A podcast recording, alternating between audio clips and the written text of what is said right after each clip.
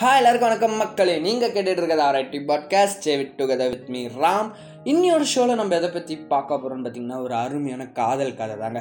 காதல் கதைனே நீங்களாம் நினைக்கலாம் இவனோ லவ் ஸ்டோரியில் என் ஃப்ரெண்டோ லவ் ஸ்டோரியாக இருக்கும். ஆனால் அப்படிலாம் இல்லை. ஃப்ரெண்ட்ஸ் நான் மீட் பண்ண ஒரு ஸ்ட்ரேஞ்சரோட லவ் ஸ்டோரி தாங்க இது.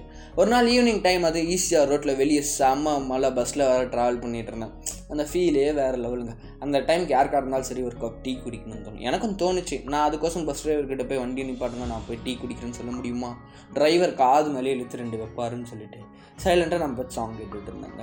திடீர்னு யாரும் என் பக்கத்துல இருந்து உட்கார ஃபீல் யாரா அதுன்னு திரும்பி பார்த்தா அவர் தாத்தா இருந்தார்.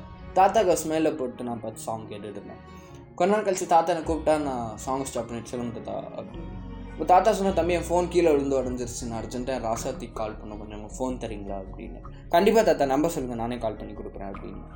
தாத்தா நம்பர் சொல்ல நான் கால் பண்ணி ஸ்பீக்கரில் போட்டு கொடுத்தேன். பஸ்ஸே கொஞ்சம் சைலண்ட்டாக இருந்தது. என் ஃபோன் ரிங் தான். பஸ் ஃபுல்லாக கேட்டுட்டு இருந்தது. ஃபோன் எடுக்கிறாங்க தாத்தா சொன்ன அந்த முதல் வார்த்தை என் அப்படியே ஒரு கான்வர்சேஷன் எனக்கு லிசன் பண்ண வச்சு என்னன்னு யோசிக்கிறீங்களா? ராசாத்தின் தாங்க சொன்னேன் ராசாத்தியில் என்னடா இருக்குன்னு நீங்களாம் நினைக்கலாம்.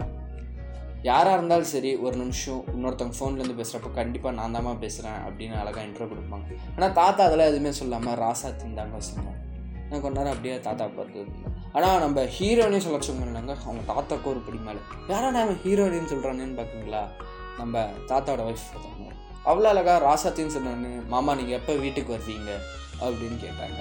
சமல்ங்க அந்த டைமில் நான் அழகாக அவங்க ரெண்டு பேர் கான்வர்சேஷனை டிசைன் பண்ணிட்டு இருந்தேன் பஸ்ஸே டிசைன் பண்ணிச்சு. தாத்தா ஃபோன் வைக்கிறதுக்கு முன்னாடி பாட்டிக்கிட்ட ரசத்தை நான் வீட்டுக்கு வரத்துக்கு லேட் ஆகுமா நீ சாப்பிட்டு சீக்கிரமாக போயிடும் மாமா கண்டிப்பாக சீக்கிரமாக வந்துடுறேன்னு சொல்லிட்டு அவ்வளோ அழகாக கான்வர்சேஷனை பிடிச்சாரு நான் தாத்தா கிட்ட கொஞ்ச நேரம் பேசிகிட்டு இருந்தேன். அப்போ நான் தாத்தா கிட்ட கேட்டேன் தாத்தா பாட்டியோட பேர் ராசாத்தியானு அதுக்கு தாத்தா சொன்னார் இல்லைப்பா அவங்க பேர் ஜானகி. அப்படின்னாரு. அப்போ நான் கேட்டேன் தாத்தா அப்போ நீங்கள் ராசாத்தின்னு கூப்பிட்டுட்டு இருந்தீங்க.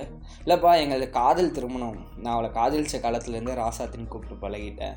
அப்படின்னாரு. அப்போ நான் கேட்டேன் தாத்தா அது அப்போ ராசாத்தின்றது பாட்டியோட செல்ல பேர் தான் பேரா? அப்படின்னு.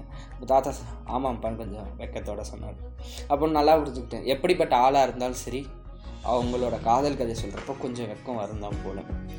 நீங்கள் சொல்கிறத கேட்டுட்டு கேட்க அவ்வளோ இன்ட்ரெஸ்டிங்காக இருக்குது தாத்தா. கொஞ்சம் உங்கள் காதல் கதை எக்ஸ்ட்ரா சொல்கிறீங்களா அப்படின்றப்ப அப்போ நான் தா தாத்தா சொன்னார் என்னப்பா நீ முடிஞ்சு போன கதையை இவ்வளோ ஆர்வமாக கேட்குறேன்னு கொஞ்சம் கிண்டலாக கேட்டார். இப்போ நான் சொன்னேன் இல்லை தாத்தா இப்போ இருக்க காதல்லாம் இப்படி இருக்குமான்னு தெரில ஏன்னா இன்னி காதலிச்சு நாளைக்கு பிரியிற நிலமெல்லாம் வருது. ஆனால் நீங்கள் இத்தனை நாள் காதலிச்சிருக்கீங்களே? அப்படின்றப்ப இல்லைப்பா நீ தப்பாக புரிஞ்சிட்ருக்க. யாராக இருந்தாலும் சரி உண்மையிலேயே காதலிச்சா கண்டிப்பாக ஒன்றா தான்ப்பா இருப்பாங்க. அவ்வளோ அழகா சொன்னார். நான் கொஞ்ச நேரம் யோசித்தேன் நாடா இது? தாத்தா பார்த்தா கிராமத்தால் மாதிரி இருக்கு? ஆனால் இவ்வளோ அழகாக பேசுகிறாரு அப்படின்னு லவ்வை பற்றி அப்படின்னு நான் கொஞ்ச நேரம் பார்த்துக்கிட்டு இருந்தேன். கொஞ்ச நேரம் சொல்லிட்டு இருந்தேன். நான் அப்போ தாத்தா கிட்ட ஒன்று கேட்டேன். தாத்தா உங்களுக்கு மொத்தம் எத்தனை பசங்க? அப்படின்னு. தாத்தா சொன்னார் எனக்கு மொத்தம் ரெண்டு பசங்கப்பா. சரி தாத்தா என்ன பண்ணுறாங்க அப்படின்றப்ப தாத்தா சொன்னார் ராசாத்தியோட பையன் கூட பஸ்ஸில் வந்துட்டுருக்கான்ப்பா என் பொண்ணு வீட்டில் இருப்பாங்க என்ன தாத்தா சொல்கிறீங்க நீங்கள் தானே என் கூட பஸ்ஸில் வரீங்க அப்படின்றப்ப இல்லைப்பா எங்களுக்கு பசங்க இல்லை. அவளுக்கு நான் எனக்கு அவன்ற மாதிரி வாழ ஆரம்பிச்சிட்டோம். நான் யார் கேட்டாலும் இப்படி நான் சொல்லிடுவேன் அப்படின்னார். ஆனால் நாங்கள் அதை நினச்சி ஃபீல் பண்ணதில்லை. எங்களுக்கு யாரும் இல்லைன்னு அனுப்புறம் தான் எங்கள் வாழ்க்கையை நாங்கள் தான் பார்த்துக்கணுன்னு ரெண்டு பேருமே முடிவு பண்ணி அவ்வளோ அன்பாக இருக்கும் அப்படின்னு அழகாக சொன்னார். ஆனால் எனக்கு கொஞ்சம் கஷ்டமாக இருந்தது. கஷ்டமாகவும் இருந்தது அதே டைம் கொஞ்சம் நெகிழ்ச்சியாகவும் இருந்தது. தாத்தா திடீர்னு கேட்டால் என்னப்பா இவ்வளோ நேரம் சைலண்ட்டாக இருக்கு சைலண்ட்டாக ஆகிட்ட கொஞ்ச நேரம் அப்படின்னாரு. இல்லை தாத்தா அவங்க காதல் கதையை கேட்டப்போ கொஞ்சம் சைலண்ட் ஆகிட்டு நல்லா ஃப்ரீயாக பேசிகிட்டு இருந்தியப்பா அப்படின்னாரு. இல்லை தாத்தா இவங்க காதல் கதை பெருசு அவங்களுக்கு தான் சின்னது அப்படின்ற மாதிரிலாம் தப்பாக நினச்சிட்டு இருந்தேன்.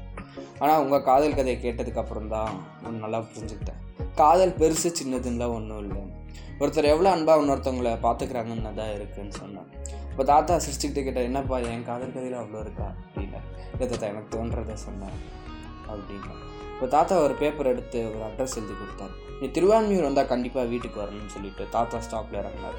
நான் தாத்தாக்கு ஒரு ஸ்மைலோட பாய் சொல்லிவிட்டு என் ஃபோனை பார்த்தேன் நீங்களாம் நினைக்கலாம் இப்போ நான் என் லவர் கால் பண்ண போகிறேன் இல்லை ஃப்ரெண்ட்ஸ் நான் எங்கள் அம்மா கால் பண்ணி நான் இன்னும் கொஞ்சம் நேரத்தில் வீட்டுக்கு ரீச் ஆகிடுவோமான்னு சொல்லிட்டு என் ஸ்டாப்பில் இறங்கினேன். அப்போ நான் அவன் நல்லா புரிஞ்சுக்கிட்டேன். காதல் அழிவதில்லை காதலுக்கு வயது முக்கியமில்லை காதல் இந்த உலகிலே இல்லை. ஆனால் ஒருத்தர் நம்ம காதில் புரிஞ்சுக்கலன்னு சொல்லிவிட்டு அவங்கள உடல் ரீதியாகவும் சரி மன ரீதியாகவும் சரி கஷ்டப்படுத்தாதீங்க. ஏன்னா ரெண்டு மனசும் சேர்ந்து பூக்கும் பூதாங்க காதல். ஒரு மனசு ஆசைப்பட்டுருச்சுன்னு சொல்லி அந்த செடியை துன்படுத்தாதீங்க ஏன்னா எல்லாருக்குமே ஃபீலிங்ஸ் இருக்குது இந்த சொசைட்டியில் ஒரு பூ பூக்கலைன்னா யாரும் கஷ்டப்பட மாட்டாங்க. ஆனால் அதே டைம் சந்தோஷமும் பட மாட்டாங்க. ஆனால் ஒரு செடி சிதைக்கப்பட்டுருச்சுன்னு கேட்டால் கஷ்டம் மட்டும் இல்லை ஃப்ரெண்ட்ஸ் கண்டிப்பாக கோபமும் போடுவாங்க. அந்த தப்பை யாரும் பண்ணுறாதீங்க ஓகே மக்களே இதே மாதிரி இன்ட்ரெஸ்டிங்கான ஸ்டோரிஸோட உங்களை வந்து சந்திக்கும் வரை ஆவலோடு இருக்கும். நான் உங்கள் ராம்.